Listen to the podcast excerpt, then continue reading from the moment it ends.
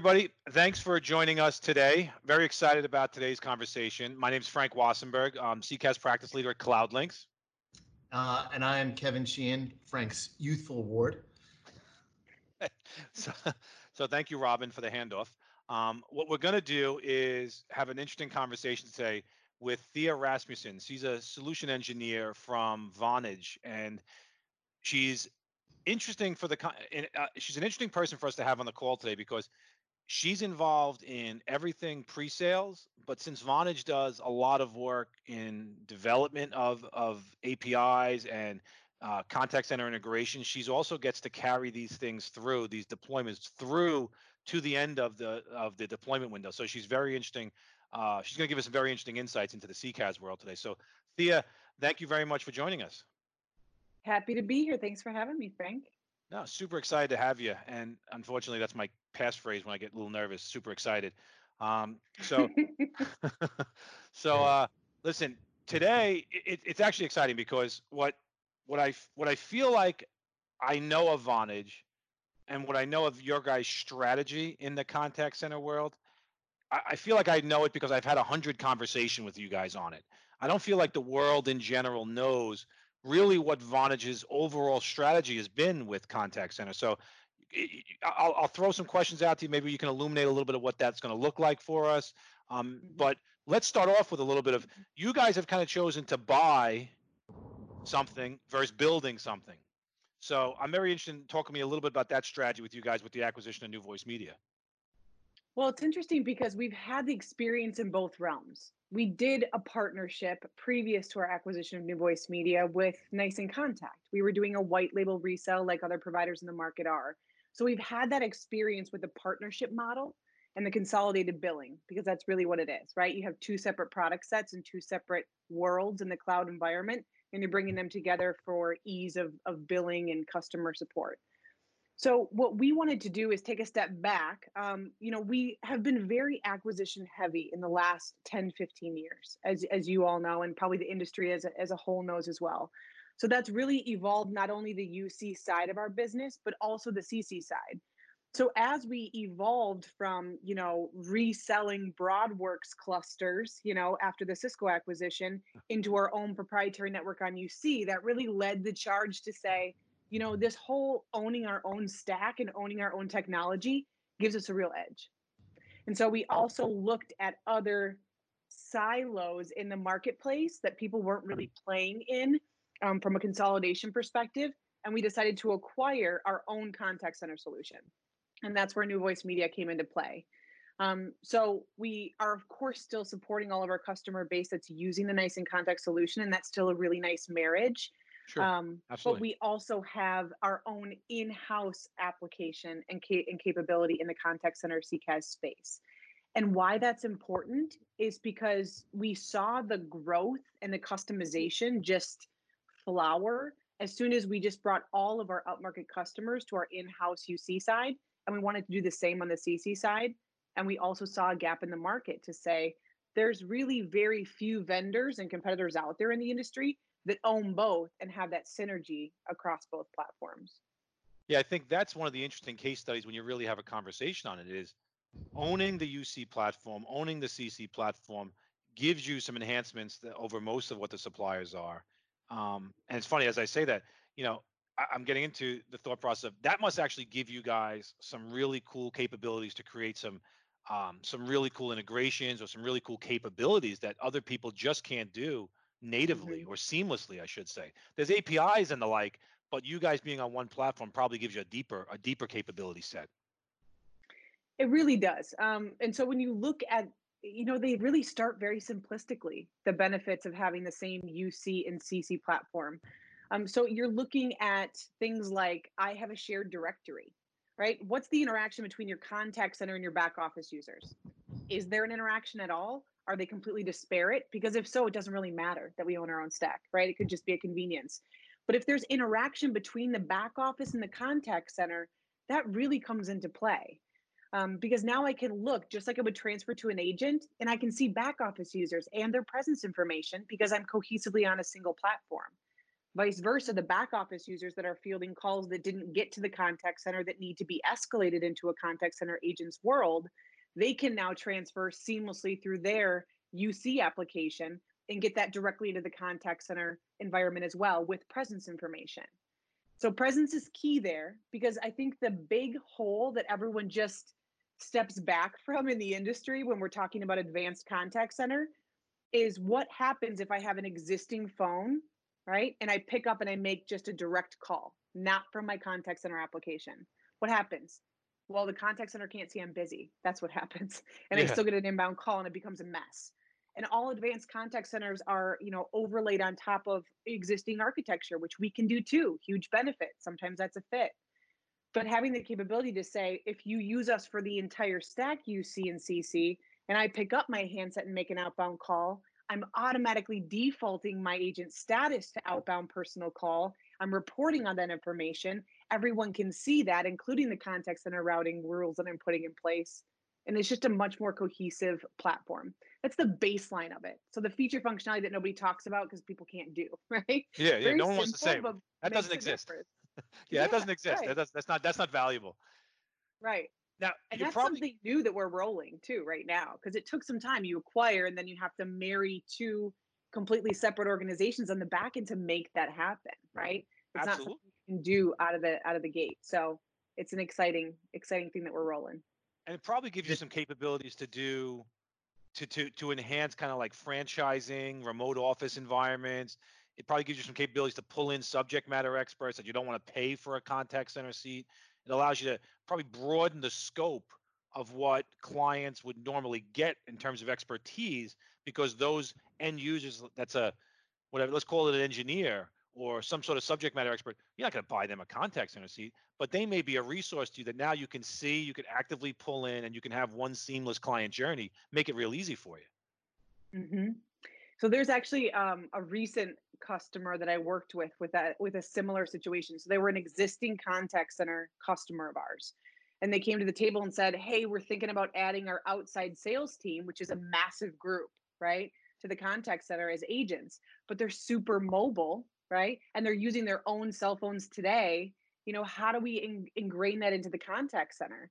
And when you think about a contact center agent, I mean, we we're scratching the surface on making those people truly mobile friendly from a cell phone perspective because you're in front of your CRM, you're embedded in your CRM, you're logging your activity. I mean, that's what we know as true contact center and omni-channel.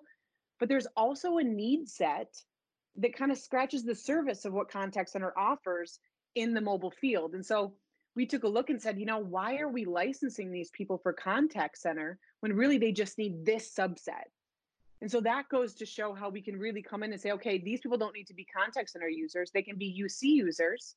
We still, because of our acquisition of gUnify, have a very tight integration and very aggressive integration on the UC side. So as I'm answering on my mobile device outside the office, we're still auto logging activity back into the Salesforce instance, right? So that omni-channel Salesforce interaction and that data is still being stored cohesively in the same org but then you're also saying okay but the thing is is they're cell phone users now. You know there's those little nuances to the problem. Yeah. so i can't port all their cell phone numbers right? Yeah. you don't port those over to a uc solution so how am i sending out a single cohesive number without changing their dids and getting them back to the right person when they call back inbound? That's a contact center functionality. That's like okay i got to dip into salesforce to see who you're tied to as a contact who owns you and so that we can do using smart numbers. So we can just take a nuance of a contact center, and that's what we're finding a lot of, and say, okay, maybe you don't need a full blown contact center solution. You just need this head end solution that dips into a database, doesn't have to be Salesforce, and makes a routing decision. So I have a single number reach, but I'm getting to the correct agent.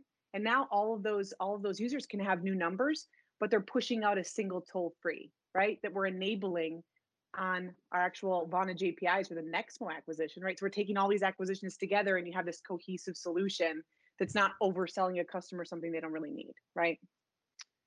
So Nexmo was an interesting acquisition. I, I like that you mentioned it. it. It always comes to mind whenever I talk to your engineering teams, whenever I go on the demos for your platform, it always seems that there's this very distinct difference between building applications and doing APIs, but you guys are still really, really cool with how you develop things for clients. Now you come up with these custom applications, but you're not really an application building shop. You're doing some APIs. You're not going to host it, but you're doing some little nuances with it. And I think th- there's probably some class of clarification that needs to happen in that realm because I go to the demos for you guys, and everyone does. They talk about, it. look at this cool thing that we've done for this client. We've we've had this go to this and ping to that and ping to that and go to there, and all of a sudden, now they can see where how far away the nurse is and how far away they are from getting their care, and they can all talk on their cell phone.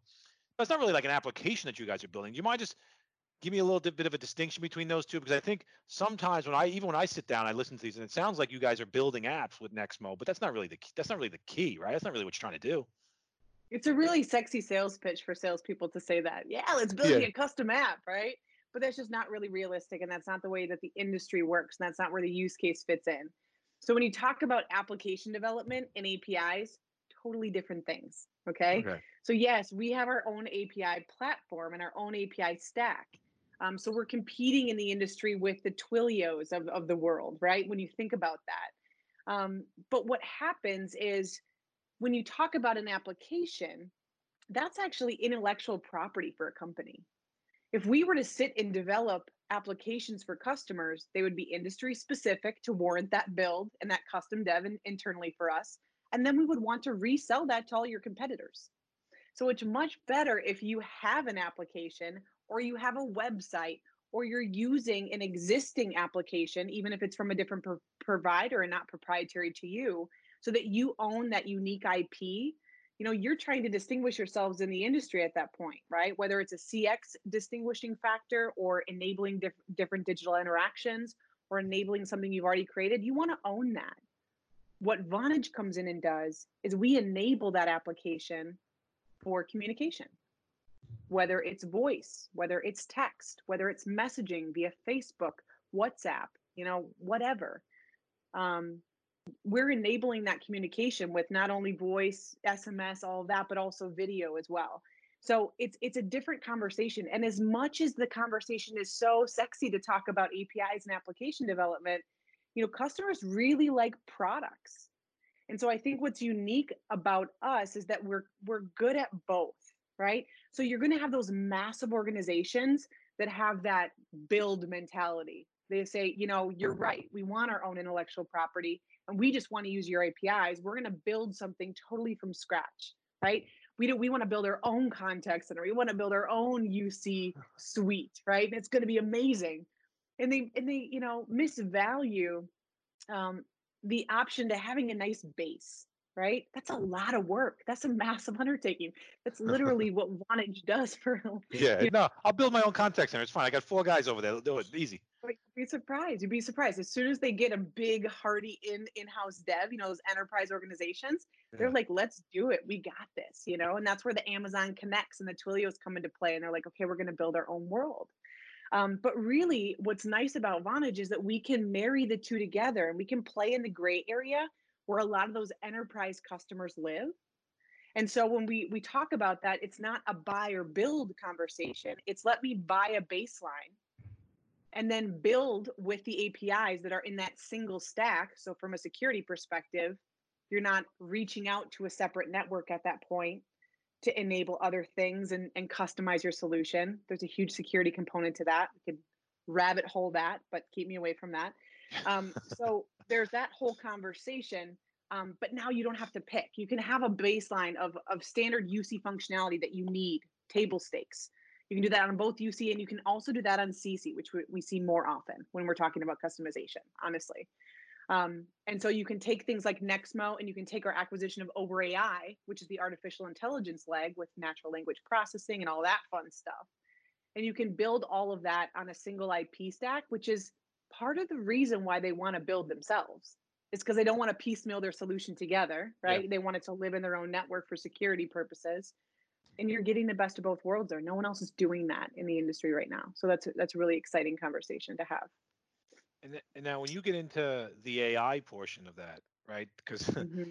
everybody talks about AI like it's this, you know, it's it's the other end of the rainbow, right? It's going to solve problems. Are you a proponent of AI taking over the conversation, or are you a proponent of AI making the agent more enabled? Which which side of the coin do you kind of fall on as an engineer? I'm in the happy i'm in the realistic realm i'd like to say um, so i think that ai de- de- developed and deployed properly takes the easy stuff off the agent's plate so that innately is going to say okay my tier one level agents yeah it might be displacing some agents and yeah. that's where the cost justification comes into play but it raises the bar on both the machine learning and ai capabilities as well as the agent aptitude Okay. So you're raising the bar on both. They're they're not going to replace human interaction. Not anytime in the near future. Not when we're selling this stuff, right? Yeah, yeah For sure. I agree. And I don't think that's the intent. And I think that that's the misconception a lot of times. Um, so we had a couple of good use cases that really proved this point out, you know, with this whole COVID situation as well. So um, AI is really coming into play because it's a really easy supplemental service that doesn't have to disrupt the apple cart in regards to the underlying infrastructure.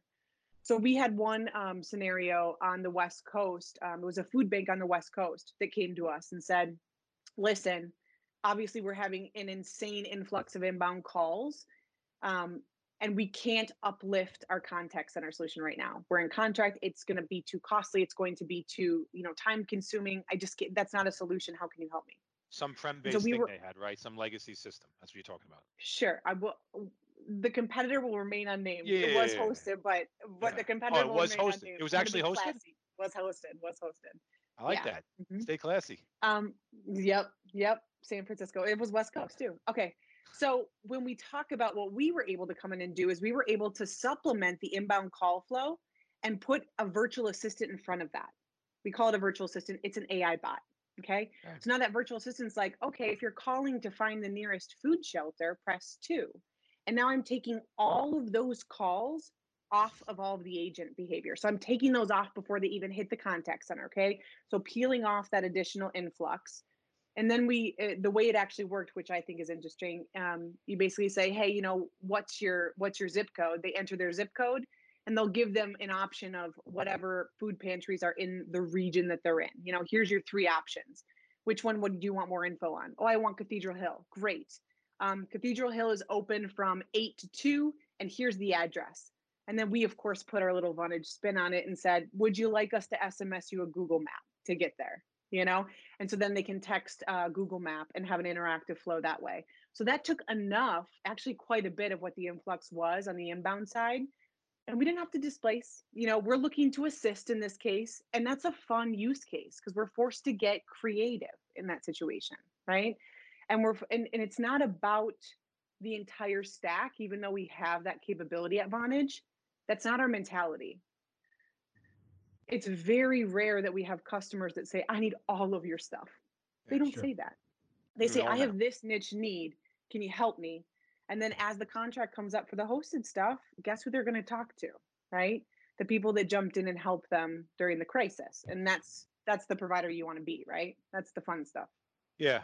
So so you kind of look at it as let the AI triage, let the AI enable the agents to when they when they are needed to spend more time with the client. I mean, that's been a, a kind of recurring theme that Kevin and I have seen is where if you're not enabling the agent to spend more time with the client, you're stuck in that mentality of get them off the phone quick because it's expensive, and we want to handle as many calls as possible. You, you're you're kind of saying use AI to get rid of that stuff. Use AI before it even bothers an agent.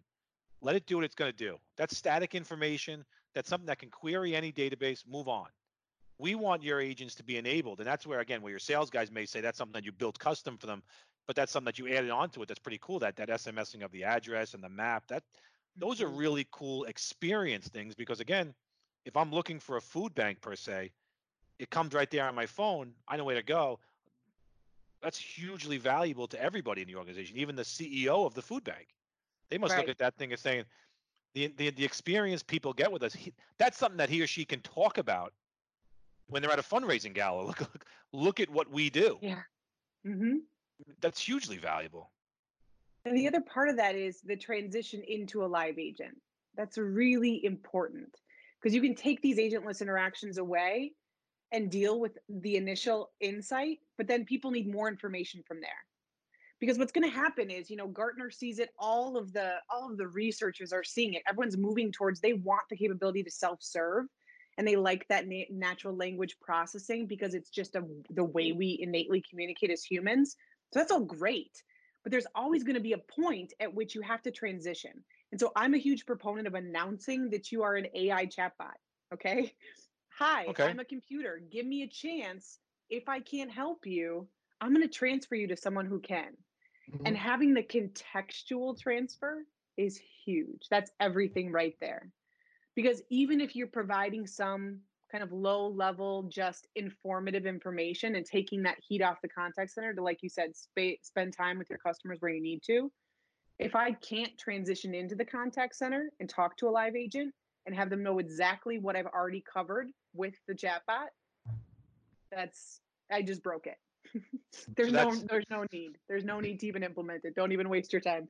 And i think that that's where it comes into play with being our stack because there's a ton of very cool ai companies out there that you can just bolt on to a solution like we did at, with the food bank. Um, but there's a lot of nuance on the back end and a lot of benefit to keeping that interaction in the same ip stack as you're traversing between different types of channels live agents and different digital types of interactions as well. So a, a lot can be said on that front. so Kevin and I just went through a demo with with another contact center provider before, right? They asked us to kind of evaluate it, see where they are in relation to the market. And one of the interesting things they talk about, and I feel like we talk about it a lot, is that that argument of are you an omni-channel provider or are you a multi-channel provider? And that's one of these.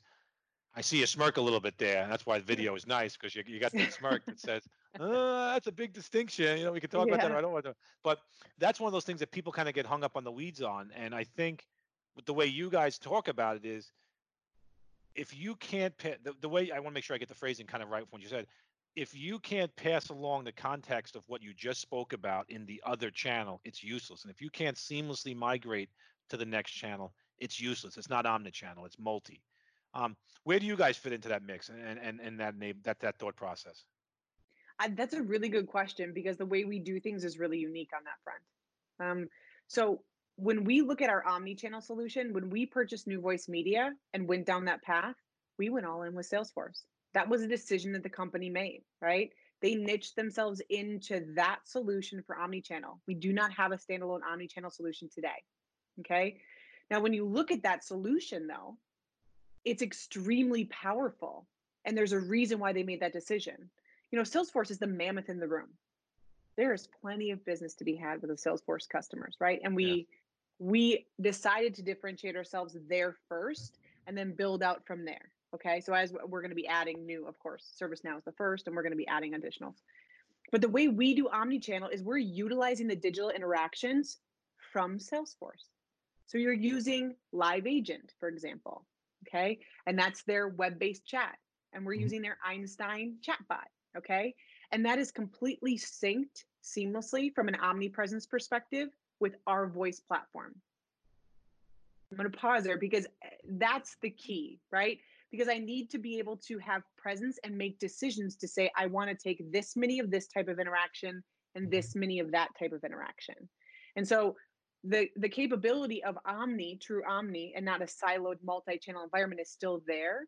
But the benefit of those digital channels coming from Salesforce is extremely powerful because then you're talking about having everything cohesively living in the same platform from a reporting perspective because we're driving all of our voice information already into that platform for historical reporting. So now I have a cradle to grave report and I have the capability to track that conversation, GUID, if you will, right?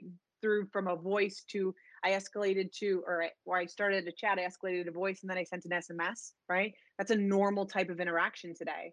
So all that lives there, but then you're talking about a lot less API calls, a lot more cohesive agent workflow. And I can't talk enough about reporting, right? The reporting all lives in your customer CRM because if I'm driving reports for omnichannel in through different channels externally into Salesforce, I mean, you have to really take a look at people don't have that conversation. They they say in their RFP, they're like, yes, we can integrate to Salesforce. You know, Yeah. what does that Yes, mean? of course we can. Yes. Everybody does. 75 API calls later. right. And so then all of a sudden you're like, oh, so I'm I'm out of luck because I made my 24 hour threshold of API calls and nobody wanted to have that conversation, right? Um, so the fact that we we are that in depth and we're that we're that ingrained in Salesforce and we let them do the heavy lifting as much as possible to consolidate everything into one place and a single source of truth is really powerful, right? I think that there's a lot to be said there. And that's why we win those opportunities and why we're comfortable at this stage in the game niching ourselves into that customer, you know, target market. So I could I could go on all day if you have more questions on that, but I'll pause there. No, I, I mean, I, the one thing you did warn me about when we did this call was not to let you go down the rabbit Don't hole. let me go down the rabbit hole. You'll go No, down the rabbit hole, so I- do that. so I'm not even going to bring up security. I'm not going to bring up microservices. I'm not even going to go down those roads yet because Yeah. I don't want to lose you. Um, but I, I do like I do like the thought process behind that of um, you you've pigeonholed, but for a strategic purpose, not just because of a capability limitation. You've said there's plenty of market to be had there. There's plenty of structure that we can go get that we can build within that, and let's just ride that. Let's. I mean, they are the 800 pound gorilla. Everyone knows that. But but now, if I heard you correctly, you're also looking to build beyond that. Now you, you're looking at Yes. ServiceNow next. Who else are you looking at, or is ServiceNow kind of the, the one on the roadmap? ServiceNow. So we are we've brought we've brought our new voice media capabilities outside of Salesforce um, from a voice perspective already. Okay. So you know, Vonage has a ton of you know we do the breadth as well as the depth on integration. So you know you have your Zendesks, you have your your your Zohos, you have you know ServiceNow on that front. We're we're talking about ServiceNow as a subset of Salesforce to say we're going to embed within ServiceNow like we are with Salesforce, right? So it's different to have the integration with those components, screen pop, data dip, have a nice day. Um, I mean, every everyone can do that with everything. It's very easy to do that, right? Um, but the level of in-depth integration that we have with Salesforce is unique, right, in the marketplace. And so when we look at ServiceNow, we have developed that, and we're we're beta testing that right now with existing customers, and we're starting to get customers on that at this point in time. So that's going to look a lot like what you see um, the legacy New Voice Media or now Vonage Contact Center solution looking like within ServiceNow. Um, and with that, we're also going to start building up an external omni-channel interaction as well. Um, because we still want, we're not going to rebuild what's already working in Salesforce. That's not the intent. That wins all of those deals. I mean, that is a really good solution um, for a lot of different reasons. But what we do want to do is is have the capability to live outside of Salesforce as well in the future. So um, ServiceNow is first on the docket, but we do have voice solutions from a contact center perspective with all of our standard integrations today out of the box. So I may have missed it there. Are you saying that you're building your own omni-channel service so that it could stand alone if somebody's like with a homegrown CRM? Or are you saying you're building one that's relying on Salesforce, or you're building one that's relying on ServiceNow? I, I wasn't sure I heard the distinction. I just want to make sure I got it right. So right now, omni-channel, we only use Salesforce digital channels. So we that. are building an omni-channel solution outside of that, and that will be applicable to all other integrations that we support. Oh, that's great. That's great. How far out in the roadmap is that, or is is that Yeah. down a rabbit hole? the rabbit hole a little bit.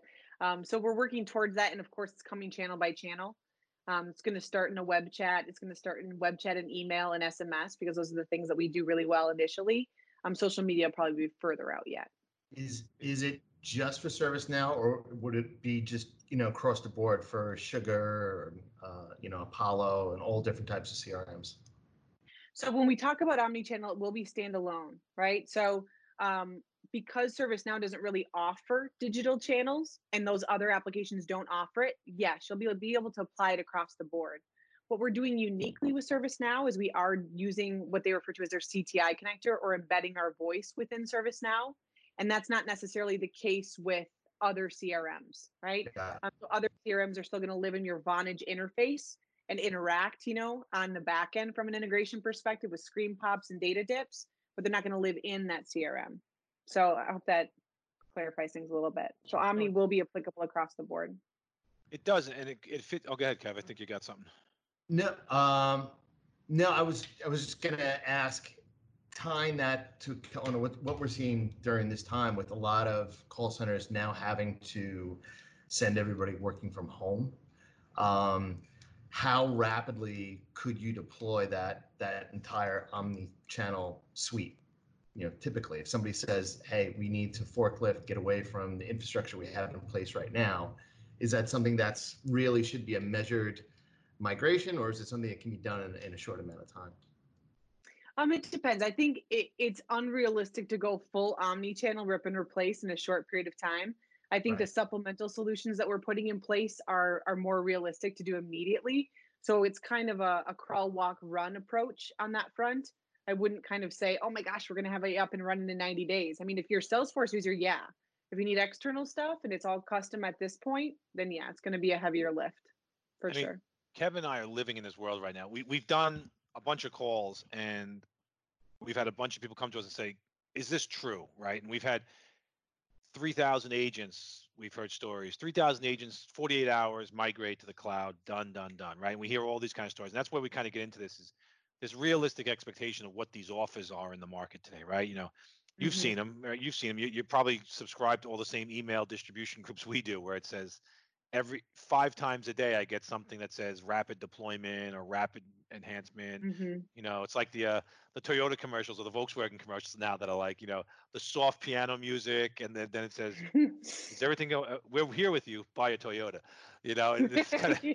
it's kind of funny, right? There's classic videos, but uh, you know, it's it's unrealistic to expect you guys to say, "Hey, get this done in 48 hours." I mean, you, you you'll get calls up, right? You'll get IVR, you'll get call flow set up. You're not going to get these integrations done that quick, right? Even to some people in like your app store, you're not going to have these up in 48 hours. Or are you saying no? Listen, well, if it's a certain sweet spot, yeah, voice obviously, yeah, voice you can get up without porting, but you'll get the voices up. You'll mm-hmm. get the voice oh, flows oh, yeah. up, and you'll get calls.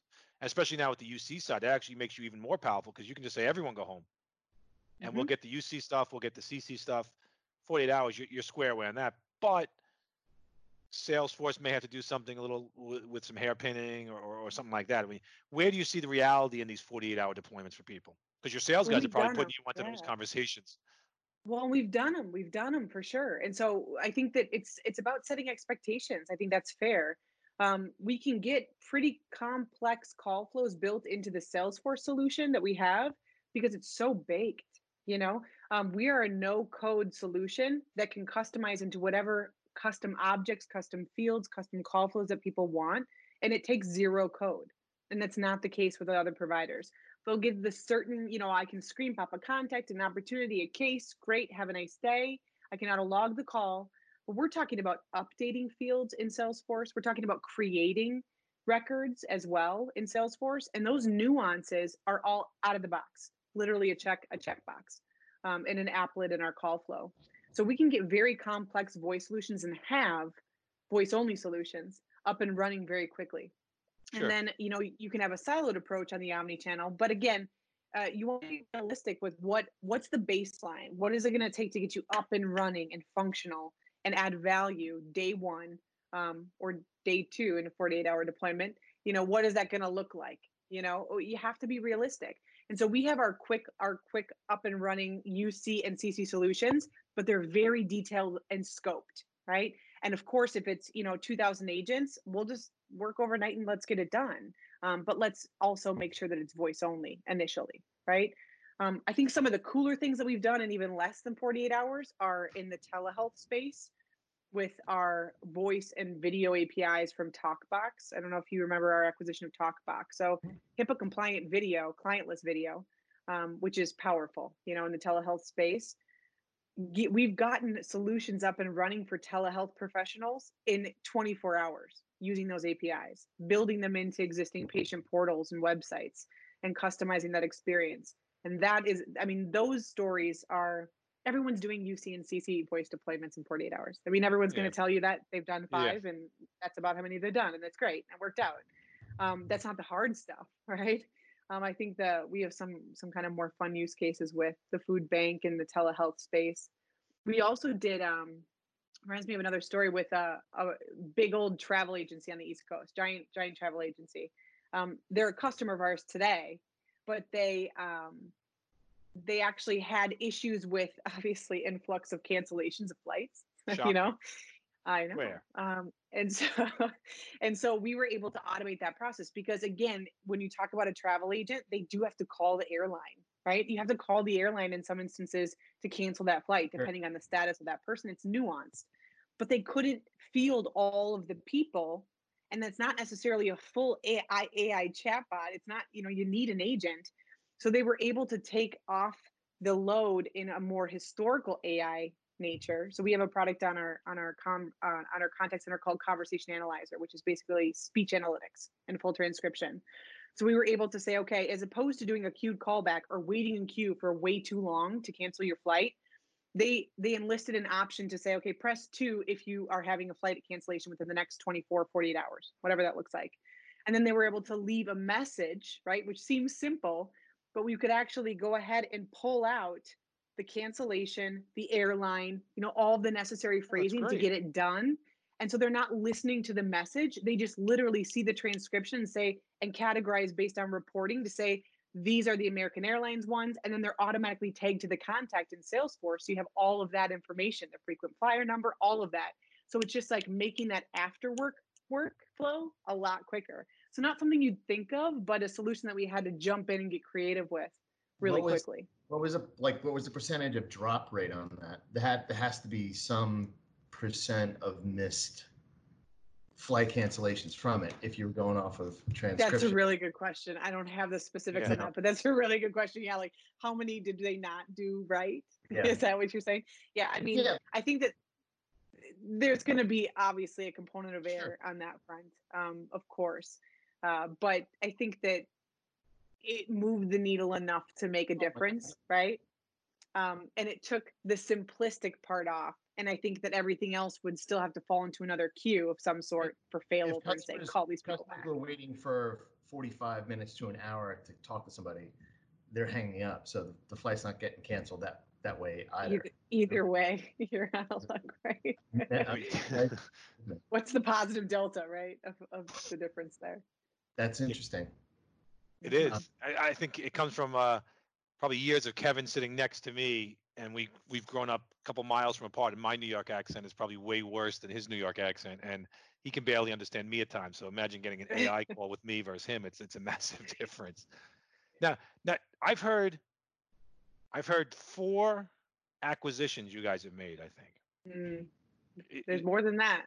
Yeah, I think. Yeah, I was gonna say. I, it's just how many how many are you guys up to right now in building this together? Because that's got to be not only for the larger, more grandiose kind of strategy conversation, but just integration, just salespeople capability, say operations, the unsung heroes in the back end of those 48 hour deployments, those ops guys. I mean, that, that this is this is some road you guys are plowing, getting that many integrations done, that many purchases done to kind of create this strategy.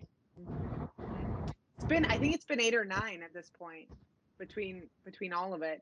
It started out on the UC side, and that was massive because you did Vocalocity, Telesphere, Simple Signal, iCore right out of the gate, right?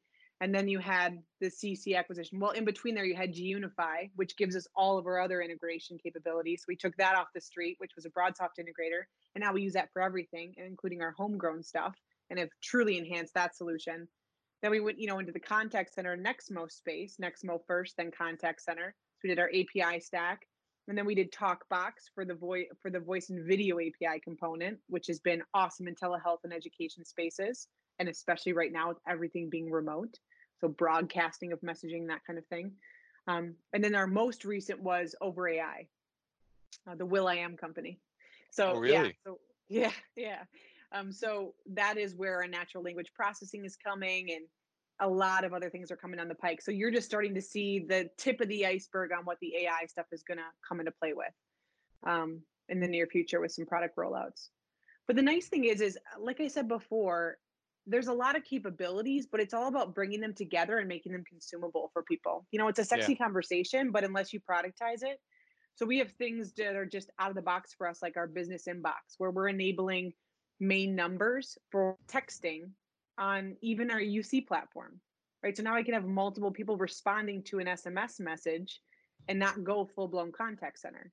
We can also do that for Facebook messaging. Mm, and so I can tie my company's Facebook account to a group of people that respond and they're not toggling between Facebook and their VBC experience and making that a single pane of glass. but we're also taking our app store. You know, people have like the app store, the app exchange, Salesforce Yeah. does it. You know, a lot Yeah. of our competitors do it. We do that, but our app exchange, our, our app store is all providers that use us, you know, our API stack on the back end. So you're still maintaining consistency there. So we have like auth via where I can buy that right through Vonage, right? And right through my application. And I can now enable my UCC to send SMS messages to receive and request payments in a completely PCI compliant manner, right? Just little things like that. Visual services, um, Doxy services for telehealth. I'm just embedding that because it's a single stack into my UC platform and consolidating everything together. So there's there's some fun benefits there, but again, it really becomes it moves the needle when it becomes a product more so. You're going to get the customization and the custom builds, um, but that's not really where the majority of our customers live, to be honest. No, I, I like that approach. I mean, you hear you hear different things about applications now and security. The pandemic's kind of raised some eyebrows on a couple different mainstream suppliers with security, um, who again shall remain nameless and stay in classy kind of mindset. But you know, the, these providers that you have, they're using you guys. They're in the store. Have they passed some sort of certification? I think we lost Kevin. Oh, there he is. He's Um, back. He's back. He's back. Um, are, are there certain suppliers that, when you look at these people that are in your app store, have you, outside of just the obvious, they use you, use them? I mean, are they passing some sort of certification for security? Because that is a big thing. You mentioned telehealth. You've mentioned uh, credit card payments, and I, I get nervous with people in these kind of. Again, I've used the term dot commie. We're kind of back in that dot commie field. Where people just kind of click, yeah, I accept the terms and conditions now. But what what sort of what sort of muster are these guys passing to to get onto that platform? Because that's a major concern for people now. So we make a very um, stringent process to say you're part of our app store, but we're certainly not going to tell people not to develop using our APIs. So the products that are out there are the products that are out there, but the ones you see in our app store is, is if they're if they're claiming PCI compliance and they're com- they're claiming HIPAA compliance and we're billing for that and we're signing BAAs for customers, et cetera, you better believe that they're going to be tried out on the back end. But a lot of this stuff is because they're using us for the actual communication and data transfer. Sure. We already know where that's going. Yeah, they're know? riding your backbone. They're they're they're, they're just they're just a fancy front end to the to the brains that you're running. It's not just a fancy app, it's part of our platform. It's just something that has already been developed, right? Yeah. yeah. Taking advantage of all the developers out there and making it accessible to our customers without reinventing the wheel. You know, if something's great and you did a good job, we're going to pat you on the back and resell it. Yeah, Why no, I, I agree. Listen, make you know, go best of breed, follow what's out there, and it kind of fits in your model of saying, you know, we're not trying to be everything to everybody, but let's Right. enable the right paths where the right paths are needed. Now- Exactly. Just switch gears a little because Kevin brings up the pandemic, and I, and I do like. There's some interesting things right now with the pandemic, and um, and what you're seeing good, what you're seeing bad from suppliers right now. I mean, wh- what do you see? Have you seen any really cool mistakes that companies have made that you've been able to fix in this pandemic? Have you seen anything because your your your role is interesting because you probably have how many sales guys roll to you? How many sales guys and gals roll up through you, right? You know, the East Coast. I'll the East Coast, that, yeah, the East Coast comes to you. So you probably get a call every hour with, "Hey, I thought of this," or "Hey, somebody came to me with this problem." I mean, what are you seeing out there right now? Could you have anything really cool you could talk about? That's, um, hey, they were doing this really wacky, and we came in and did that real quick in the pandemic. I mean, there's a million, there's a million stories that you can kind of touch base on there. Um, my my stuff, I, I almost tend to oversimplify things just to kind of make it less convoluted. Because what appreciate that. happens with it, it's it's like you start talking about the art of the possible, and you just like lose people, or they get excited, but they don't know why. They leave their meeting and they're like, I don't even know how I'm going to execute on that. So I'm all about okay, this is really cool, but let's talk about how we can actually implement these solutions, especially in the existing pandemic. Like, how quick can we actually get that up and running? I do see surprisingly a lot of network stuff um, where people have really stubbed their toe on their network builds or they're really behind on network technology. Because what happens is now I have a private network, right? I have an existing MPLS and everyone needs to go home. Yeah. Shoot, you know what I mean? yeah. Like. Yeah. I don't I've got have this great closed, secure network. It's wonderful. yeah. Yeah. yeah, well, that's really great, but like you need to also communicate outside of that, you know, castle, right? You need to kind of make a bridge over that moat, if you will. Yeah. and yeah. that's a hard lift to do. And so we've come up with some um, very kind of very cool SD WAN solutions. I mean, you don't want to kind of go VDI in the UC space because that's messy too. But uh, there's a lot of conversations that we have around network topology and what's possible. And I think a lot of what you're talking about with compliance is a huge proponent of that too. What can I have that's out of the box today and deploy that's still as secure as my tight layer two network, where it was just hub and spoke and nobody ever left except from this one data center and these five firewalls, Yeah. you know? and now there's Um, seven and thousand that's a people hitting that. thing. Yeah, that's a hard thing to swallow. And so when you look at you know the software deployments, I mean, I think that's the baseline of it. You know, there's a lot of other cool stories like the telehealth world. You know, it's spinning up 24 hour things that way and AI functionality and that kind of cool stuff. Um, but that's really the nuts and the bolts of what people need right now. Uh, we also did a free conferencing.com, free vonageconferencing.com. So we used our, you know, we just built out our own Vonage meetings on our TokBox APIs. And so when we look at making, we just made that free for a period of time. So we're like, hey, anyone who needs a conferencing solution that's secure and clientless, use this, right? And we we even had some telehealth, you know, smaller end, of course, but you know, using that um, for telehealth services as well. So those are kind of the the types of things that we've spun up quickly that are that are a little bit cooler. But I think, I mean, it's the engineer in me, but I'm but I'm like, I'm not gonna tell you a crazy story. It's the nuts and bolts that get people working out of the office. You know, you know, and there's yeah, some leave that to the sales guys who are going to run around and sell the art of the possible. You know, the this is great, everyone want, and then everyone leaves and it's like, I have no idea how we're going to do that, but it sounded great. But you you bring up so so Kevin runs um, the the carrier services side of the business with the networking technologies and the voice services, but you bring up SD WAN there. Maybe I can hand it off there because what are you doing in the SD WAN space? Because I, I, hear I heard what you're saying there. I've seen some proposals where you guys are throwing in SD WAN applications. Maybe we can just hit up that a little bit because that, that's a uniqueness to your offering. It is, yeah, and it's really an in a conversation that people need to have when they're moving away from prem, especially at market. Because if I've had a Cisco system or an Avaya system and it's been self-hosted for years, and now I'm considering cloud, I guarantee my network isn't prepared to go cloud. Okay, so you need to have that network. But VoIP is. VoIP. VoIP is VoIP. Right, What's the problem? over the internet. Yeah, well, when you're centrally draining internet, VoIP isn't so cool, right?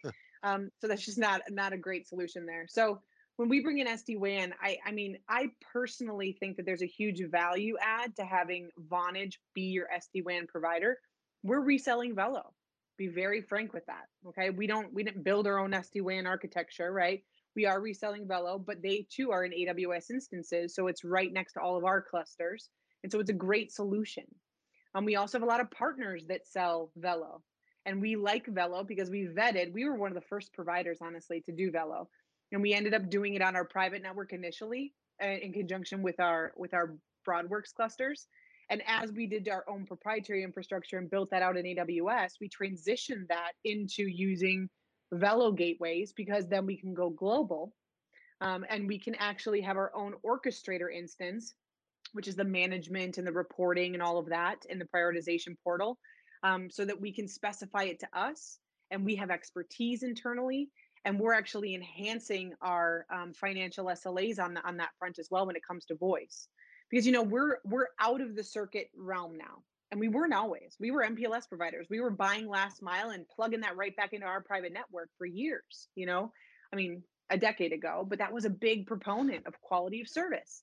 And then SD WAN came out, and we were one of the first, and we vetted all of them, and we continue to vet all of them. And we really like Velo for a multitude of reasons, specifically voice and video related. Um, but we're also taking on all of the network um, and data requirements on that front as well, right? So if you want Office 365 prioritization, and you know you're in Azure, or you know you, there's other things that you need to do, we can accommodate that as well. But it's a nice marriage to get it from the voice provider because when you think about prioritization, what's the most sensitive thing? Voice. So wouldn't you love for your voice provider to be the responsible party to prioritize that over your existing network? You know, that's there's a huge value add there. And then we SLA it on the back end too financially. So that's that's the short story on Vonage and SD-WAN. No, that's cool. I mean, when when you you get into that side of the fence, I, I like that thought of have one throat to choke, one bat to one back to pat on that kind of front there because it it's that missing layer that people do forget. They do forget that last mile connectivity portion. Everyone says internet's internet. I have some pipes. I'm good to go. Or I'll just deploy mm-hmm. a leg out from my MPLS network. But now, this pandemic is unique. This pandemic has given people that had. I heard a story the other day of a very major financial firm spent millions of dollars, you know, whatever whatever amount of dollars on a hardened physical data center for people to get to work their DR site, right? And not that that was a bad investment, but it was the wrong investment for this type of a pandemic, right? No one can go there. You can't have a DR site with 600 people that can go there, which this one does. No one can get there. No one can go there. You can't have the people around each other. So this one's kind of unique, and that that ability mm-hmm. to flex on demand, that ability to roll out kind of the capabilities of what you're talking about, you can do things that fit a variety of disaster recovery strategies as opposed to just simply, hey, hey, it's a 9/11 and there's a week in which we can't get here, but everyone can go back, or it's a Sandy. This one's very unique. I mean, we I've heard depending on who you talk to, or depending on what what Cuomo and Trump do today in their meeting, um, we'll, we'll see if that you know that'll be the Thunderdome of meetings in Washington. But we'll see where they fit in terms of when this is going to end in a certain regard. I mean, some people are saying mm-hmm. late 2021 before we're out of our houses. I mean, that's late that's crazy. 2021. That, I, have heard different stories. It's crazy. You know, some people say December. Some people saying Cuomo's strategy was Cuomo says we're not at the end of the road until the pandemic until there's a vaccine. And yeah. you, you, you carry that through to its logical thought. So yeah, people are saying that. It's kind of crazy. But you guys but have a different flexibility. At, yeah, and you also look at, you know, regardless of when the end is, since that's the unknown component here, is it has we still changed the work from home policy in a lot of these companies? I mean, now that you can, are you going to keep doing it? Because employees are going to demand it too, because you know there's a huge benefit there, and there's a huge cost savings to companies too. I mean, even Vonage as a, as a corporation has a ton of work from home, predominantly work from home because we drink our own Kool Aid, right? Um, we eat our own dog food on that front, but we still had offices that are now closed, and there's a cost savings on that front too. You know, um, so is is it going to change the scope moving forward, regardless of when the pandemic ends? You know, and you know, Velo too just came to the table with their own at-home box that's specific for that. You know, I had the security component, but I also have a private leg because I don't want to see all of the stuff that your kids are doing on the internet either, right? We yeah. don't want to see all of that or have that coming through our data centers. Um, so we can piece that out. So they're also evolving their technology on that front too, with a smaller box, more cost effective, but also addressing that that privacy arm because it's still going to be tied into your home personal network. So it's an interesting climate. I think a lot of things are going to remain changed regardless. I don't think we're going to bounce back like a rubber band to where we were before, regardless.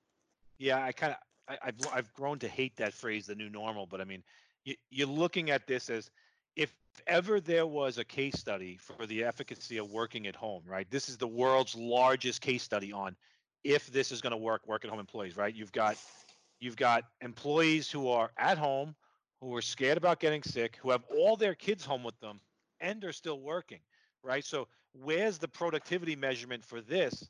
Because if it worked here, it's only going to get better when all those other external factors aren't there, right? I mean, this is the case study. This is the thing that says, does work at home work or does work at home have challenges? And it's going to be tough for the guy that says, I hate work at home to, to, to keep, to keep, you know, kind of to keep riding that down the street saying work at home doesn't work if the statistics show that it still works even in this crazy world. I mean, this is mm-hmm. nuts. This is nuts what we're seeing right now. It really do is. You, I know. Do you do you look at this and say, you know, I, I know you're not a contact center manager, and I know, but but you're in this realm. You're talking to the sales guys. Are you hearing any universal stories or universal um, thoughts from people that say, I'm looking at these five stats, or I'm looking at these three things to say if this is really going to work or not, or I'm looking at security or compliance or uh, engagement rates. Like, what are you hearing from people saying? This will I'll judge that this work at home stuff worked if this happens. I think that it, it's interesting because I I think that there's two schools of thought here. And a lot of this comes from my personal experience with working in an office environment versus working from home. I, for one, get so much more done at home just because the sheer people don't stop by and chat with me. To be honest, you know, maybe I'm an antisocial engineer, but they're not they're not interrupting my day. You know, and that's the same thing in a contact center solution. People are human. We're innately conversational, and we want to be social. And so I think that uh, there's more. There's more there's more to get done at home, you know, because you're just tied to your desk and you know you work more hours, you don't have to commute. That too. Uh, that being said, it is all about reporting, and so I think that whether you're going to game the system as an agent sitting in an office or sitting at home, I personally don't think that matters because I can still see everything. Okay. I can still see the trends and the KPIs that say you're gaming the system.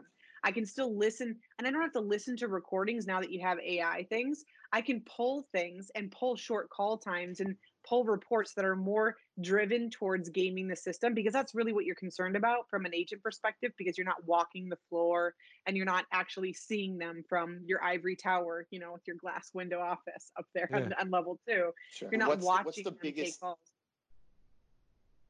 So what's the biggest feature then that you're seeing with companies who are making rather rapid deployments to home-based environments? Like what's the one feature that is the predominant, you know,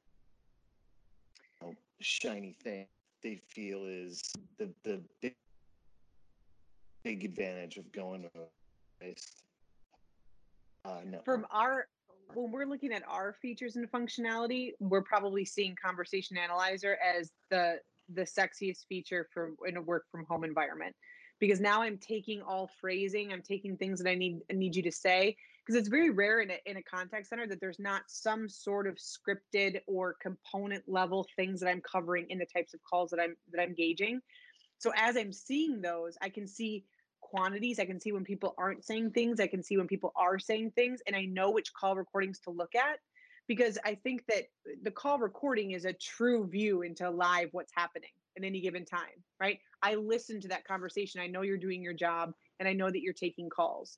Um, so you have, I think, call times, I think, are huge too. And status is huge as well, and real time monitoring.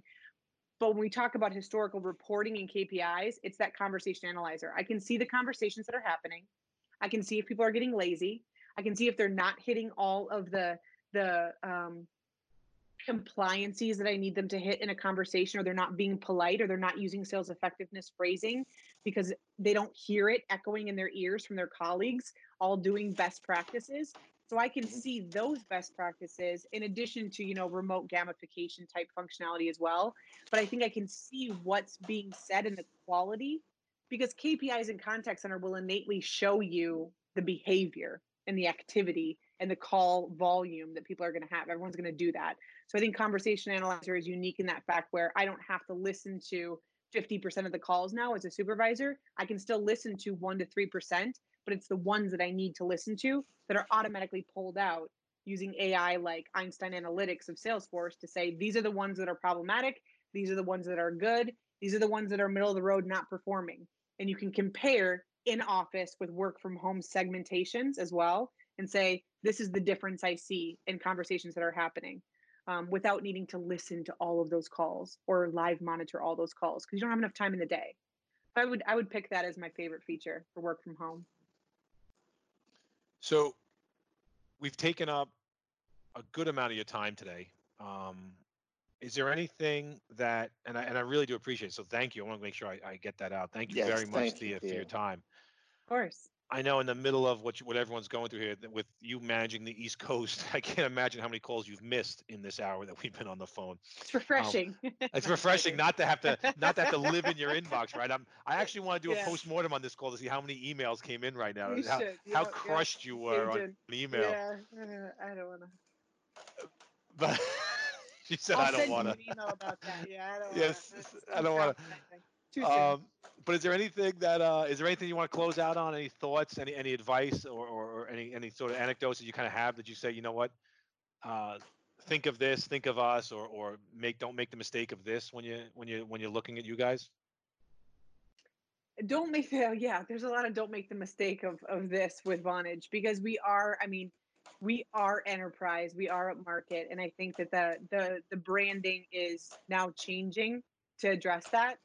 And we don't have to be all things to all people, but it makes huge difference the fact that we own our own IP stack, top to bottom, with the UC, CC, and programmability. I think that that's really our differentiator in this space. Um, and you're not going to see anyone else attack that market in a quick in a quick manner, right? Because it's taken us years um, to to combine everything on the back end. cloud to cloud. Sure. Yeah. Well, I gotta tell you, thank you very much. Um, Thanks, Steve. I really do appreciate the time, Thea. This has been great. All right.